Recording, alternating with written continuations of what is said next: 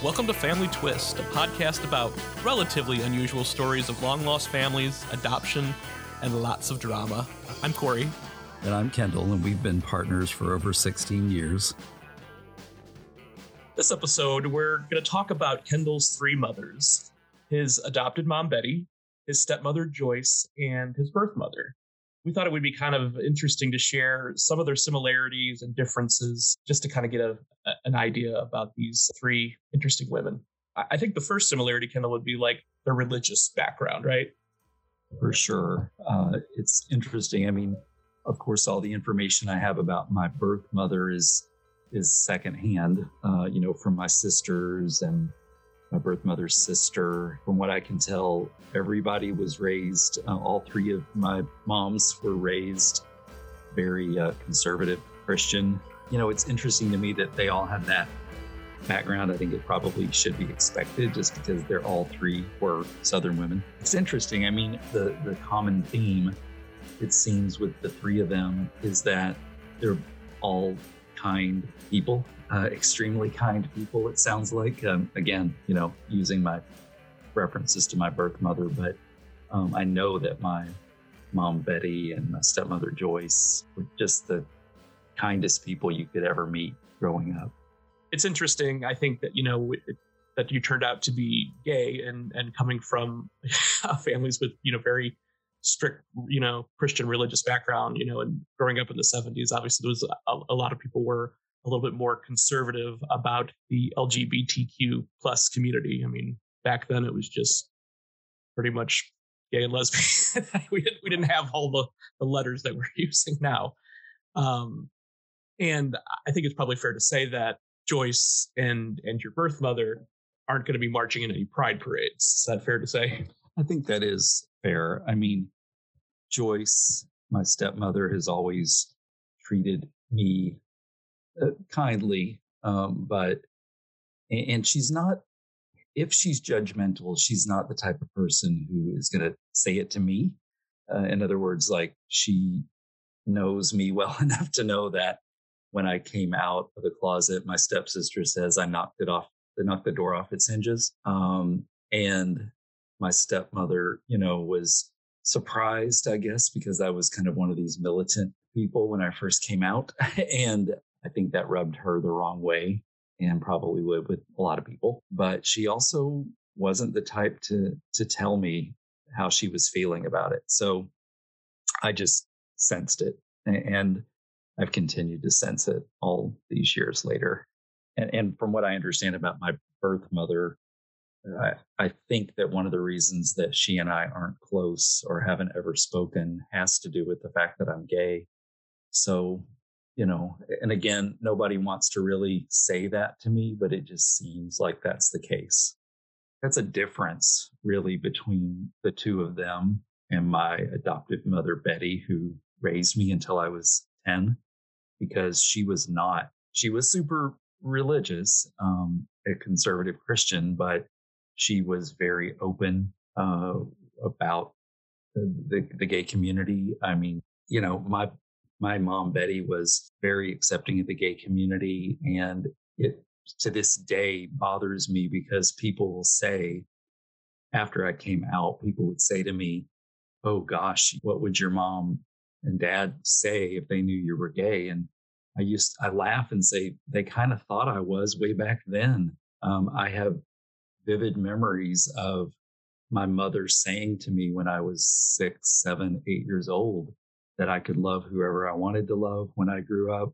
I don't know if she thought that I might be gay, you know, but um, I, yeah, I, in retrospect, yeah, I think she did think it, at least that it was a possibility. I, I often uh, have told the story about one reference that makes it true is that she and I and, and my dad, they, they put in a, uh, a swimming pool when I was seven and it was difficult because my father was working so much, trying to work really kind of two jobs because my mother wasn't able to work during that period. She was so ill. And so we had, after the pool was put in, we had a, a, a guy that came over and cleaned it. And my mother was, of course, very friendly, you know, to him in general. Just she was friendly to everybody, but she would always, you know, take him lemonade when he was out, you know, working on the pool. And she and I would kind of, you know, watch him through the window. Uh, sometimes I would go and help him sometimes, but my mom would say things to me like, "Oh, he's so cute," and then I would say back to her, "Yes, he is." And you know, for an eight-year-old boy, probably I get I don't know, she was surprised or wasn't, but she uh, never flinched. She never acted like I shouldn't say that. She never, you know, chastised me at all. It annoyed me after she passed away when all of her conservative Christian female friends would say to me, Oh, she'd be, you know, so they use the word disgusted, but you know, that's what they were trying to get at that, that you've, you know, come out as gay. And I just laugh at them and say, Hey, don't tell me what my mother who's dead would, would think. And secondly, I know that she didn't feel that way. She told me she didn't feel that way. So um, I've just stopped. I've stopped trying to have those conversations with these people that were just touting their own beliefs and trying to make me believe that my mother felt something that she didn't feel. I mean, I've heard you talk about your mother, you know, for the last 16 plus years, and you've never ever spoken of, of her um, with an unkind word. I mean, it's everything's been super, super positive. I mean, it's a, it's a bummer that I never got to meet her, but you know, I think she definitely did a great job with with raising you those first 10 years so you've also spoken about, you know, your dad, of course, obviously was, you know, Southern Baptist, um, but he converted um, for your mother, right? He did. He did. Um, much to his family's dismay, but it's so interesting I, it, to me how even if you're only converting from one conservative Christian denomination to another, uh, back home in Arkansas, that was a big deal. it was um, my father was raised um, Nazarene, and you don't I don't hear about that denomination very often, but it is still pretty large, I think, in the U.S. wasn't really common around my hometown, uh, but my father's parents were both, you know, born and raised into that uh, denomination and were devout. And it was a big deal that he wanted to, you know, stop going to the Nazarene church and start going to a Southern Baptist church, you know, when really, if you look at their doctrines, they're pretty, pretty similar. Uh, it's very, it always is strange to me that that was a big deal. But the funny thing I thought is that when I would, was a teenager and would complain about having to go to church as often as we did and the, the length of our services, my dad would say, Oh, you know, it was even more conservative when I was growing up as a Nazarene. So you know, sort of like count your blessings and and and shut up, Kendall. Um, which I get, you know, but in retrospect, it's like, oh, I don't know how much more he could have stood if he had to go more often than we did. So it's uh, you've always spoken about both of your adoptive parents not being judgmental about people at all, which is, great. I think because, as you said, you, you know, your mother told you that you could love whoever you wanted to love when you grew up, and I think maybe that um, just ha- them being so open and, and, accepting of people might have made, made your coming out easier, even though it happened after they passed. If they weren't as open and accepting, and, and we're talking, you know, as when you were a kid about, you know, oh, gay people are evil, maybe you wouldn't have come out the same way, or maybe you would have never come out and just had to be living miserably in the closet. So I'm certainly happy that they were as accepting because, you know, we might have not have ever met. So it's true. I often think about that because when I was coming out in 1994, I was scared, right? A lot of us are. And I was really scared about pe- what people would say in general, especially in my little uh, hometown. Uh, you know, I would I would go back and think about you know my mom and dad and and how they wouldn't be upset, and that did help me, I believe, and it made me think, you know, if, if they would have still continued to love me, then that's what matters. I, I, I did find some solace in that approach. What are your earliest memories of her when you were just a little guy? It's funny when I close my eyes and think about being super young. My, I always go back to my parents uh, had a, a cabin on Lake Norfork in north central Arkansas. And we would go over a lot on the weekends and with friends, and they were avid uh, water skiers, my parents and their friends. And it was just, they were just really positive, uh, happy times. You know, I just have so many fond memories of sitting around campfire, um, talking and, you know, just socializing and how fun it was to have friends that were my you know closer to my same the same age that I was at the time and it was they were really really positive memories and it's interesting when I I don't think about my family home that much when I think about my my earliest memories but maybe because going to the lake was a, a break from you know your normal activities. Maybe that's why that really sticks with me because my uh, family home is you know not on a lake. It's it's very it's very flat and ugly and in the middle of um, crop fields. So it's it's very different. So maybe that's why it sticks out so so well in my mind. Let's talk a little bit about um, joyce your stepmother and the woman who helped raise you after your parents died um, I've met Joyce and, and we've communicated, you know, over the phone, and, and she's been nothing but sweet to me. So I appreciate that. And uh, after we got our domestic partnership and you changed your last name, she started addressing the Christmas cards, you know, to us at that last name. So I thought that was really nice. I mean, not something that you asked her to do. That's just something she did on her own. So I thought that was pretty cool.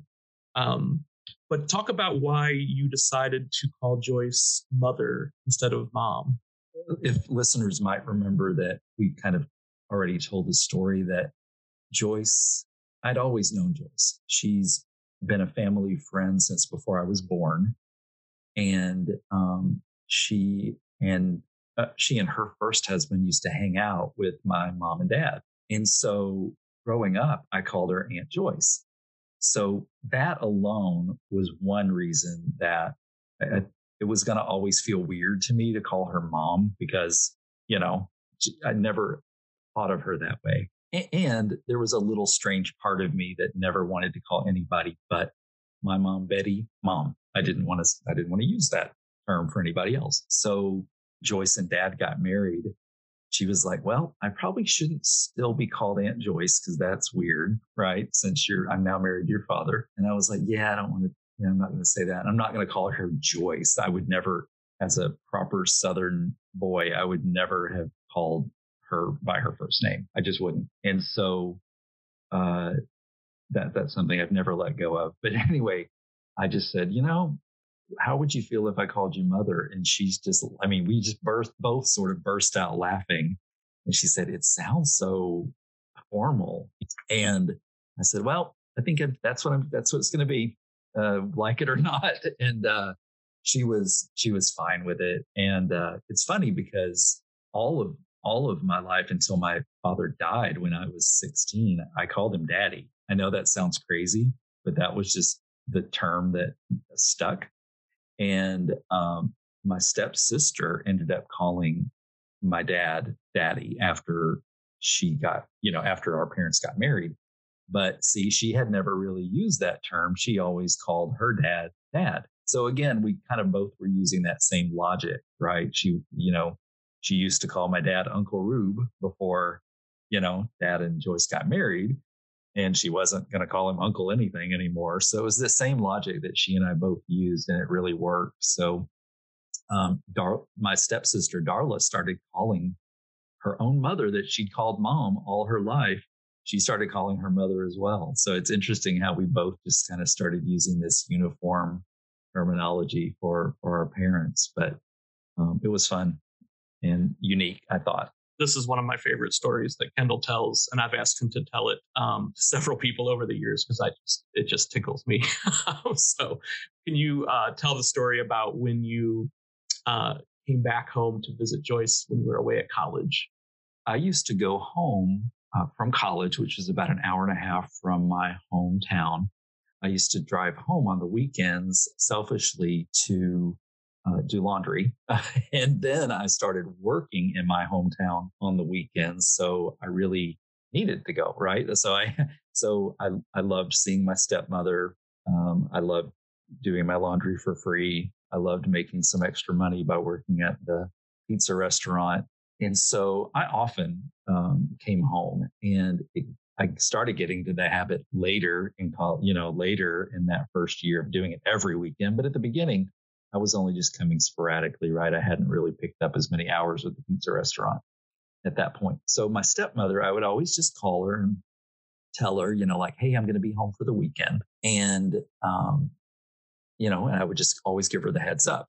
And I needed to do that because she had a, a lock on the front door that was only accessible from the inside of the house. So if she knew I was coming home for the weekend, she would not put that lock on, right? So she, even if I got home super late and she was already in bed, um, she'd be expecting. Me. So one Friday night or Friday, I did not call her. I did not tell her I was coming home. And my friends and I had gone out for like pizza after leaving class and we I didn't get home until super late. And as I'm driving in the driveway at my house, uh, at my mom's house, I was like, oh, I never called her to tell her that I was coming home. Now, this is, you know, this is years before cell phones, right? So there was no option for me to whip out my phone and give her a call, you know. What I should have done is driven back into town to a payphone because they were still around at that point in, in, time, and I could have given her a call. And and uh, but that was not what my 18 um, year old brain was was thinking. I go and come into the driveway, and even where I parked was kind of beside the garage, and so my car wouldn't even have been visible to her if she'd looked out the front window, right? So again, should not have done that, should not have pulled my car up alongside of the house where she would never be able to see it. But again, wasn't really thinking like that. And I jump out and I think, okay, I know where to, how to get into the house, right? Because again, I, I had my key, but knowing that that lock on the front door would prevent me from coming in the front door, I thought, I've got to find that secret key that we have stashed out in the, in the yard. So I go find it. I go unlock the side garage door. I go back and put the key back, um, like a good kid. And um, in this whole process, uh, I had woken up my stepmother, and I didn't realize I had because I didn't want to bang on the door. I didn't want to, you know, scare her per se. But um, so I go into the garage and I have to find the second key that gets me into the house. So I go find a second key. I get, um, I, get, I unlock the door. I go put the key back. I turn the knob on the door to the den, and which is on the on the opposite end of the house where my from where my mother's bedroom was. And I reach in the door and I reach to turn on the the light for the room, and I hear I hear my stepmother cocking a gun and I flipped the light on as I was saying, mother, and she and I burst into tears because she said, I, she could see my, my silhouette of my, of my body. And of course she didn't assume it, that it was I who had come home and she was about to shoot me. And um, she's a really good shot. So I do not think I'd be sitting here today um, if if you know if I had maybe come in one second later uh, into, into that room. Kids um, who are listening, who come home from college, please let your parents know if that's your agreement. Uh, please let them know uh, that you're, that you're coming. It was it was terrifying, and um, she knew she'd be alone, and she had already, you know, she had taken gun safety training courses and did all the the, the, the training where she went to firing ranges, and she's just a very very good shot. So it was terrifying to me and her both. And I don't know why that makes Corey laugh as much as it does, but it always does. He's laughing right now, and I don't find it funny still to this day. It was scary to me, but oh well, that lived through it. I, I have a sick sense of humor. I don't know. That, that story just tickles me for some reason. let's let's move on to uh, she who will not be named. Um, we've we've touched on this in past episodes a little bit, but not too much. So it's been four plus years now since um, Kendall found his birth family. You know, the, on his dad's side and his birth mother's side. Um, but he has yet to have any direct contact, phone call, email, letter through the mail with his birth mother. And I know that's weighed heavy on your mind these last four years, probably continues to this day. So, um, talk a little bit about your feelings about that. You know, it's funny. Uh, you're right. It still weighs heavily on my mind. And I still want to have a conversation with her, one conversation at the very least, um, before either, you know, something happens to either her, her or me. Um, and we're both, I think we're both well. I don't think that, that anything's imminent it's this overarching desire that I have. I don't know who wouldn't want to have at least one conversation with the birth parents. Um, but I will say, with that being said, now, four years later, I've kind of resigned myself to the fact that it might never happen. Um, I don't feel like that's fair. Um, I'm just putting that out there. I've talked to so many women and not necessarily women her age, but women who have told me that I should be as forgiving as I can be, that she hasn't spoken to me, and that I can never know what it's like as a mother, specifically to give up a child. I I hear all of that. I I really try to have some grace when it comes to the way I feel about it, but I also feel like she might regret if if something happened to me tomorrow and I, you know, died suddenly, you know, I, I worry that she would also feel like she'd missed, you know, an opportunity to to meet me.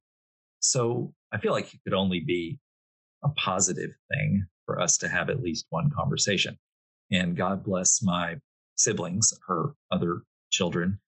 Uh, it sounds like they've all all three have have really you know tried to impress upon her what I just said that fact and they they've all encouraged her you know they've all said that I seem like you know a nice person and that I don't want anything from her. I'd love to hear from her uh, and I'm getting some of this same content probably from her sister but I'd love to hear stories about my grandparents you know about the extended family from her perspective. You know, I feel like that can be interesting. Not that it isn't interesting when my auntie and I talk about those things. It is. And when my sisters tell me how wonderful my grandmother was and my grandfather was, and you know, that's that that is wonderful. But there's just something I think that could be special for me hearing it from my birth mother.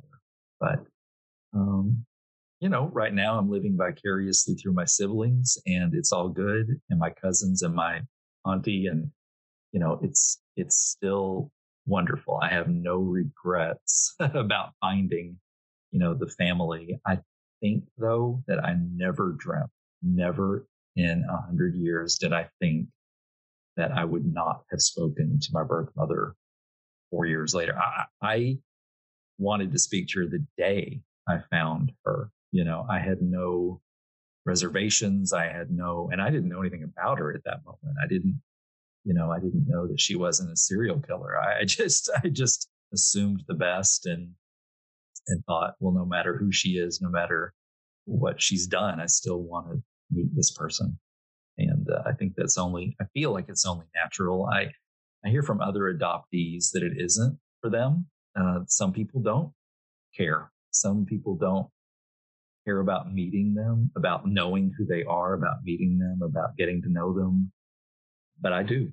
I, I, I might, to Corey's previous point, I might feel differently if my either of my adoptive parents were living. I don't think so, um, because I'm I'm kind of an inquisitive person and I love family connections. So I feel like it wouldn't matter whether Betty and Rube were you know, living or not. Um, and especially since I know that they were in favor of my search for my birth family. So uh, I feel like it wouldn't change. I feel like I would always want to to meet uh, my birth mother and her husband and that other side of the family that I'm really not related to at all, you know. But um, they've been part of my birth mother's life and my siblings' lives, you know, forever. So I, I just feel like there's a whole family that I'm not really getting to experience on my mother's side. I'm sure that you both have more in common than probably either one of you thinks right now. Your birth father described them, you know, at the at the time when you were conceived as they were just some hippies in, you know, 1970 or 69, you know. So I'm hopeful that maybe this podcast might be the bridge that makes that happen. We'll just have to wait and see. So while we're on the subject of moms, I'm super fortunate that I have a really good relationship with my mom. Kendall has a really good relationship with my mom, but um, we're also close with some of um, my friends from growing up, mothers as well.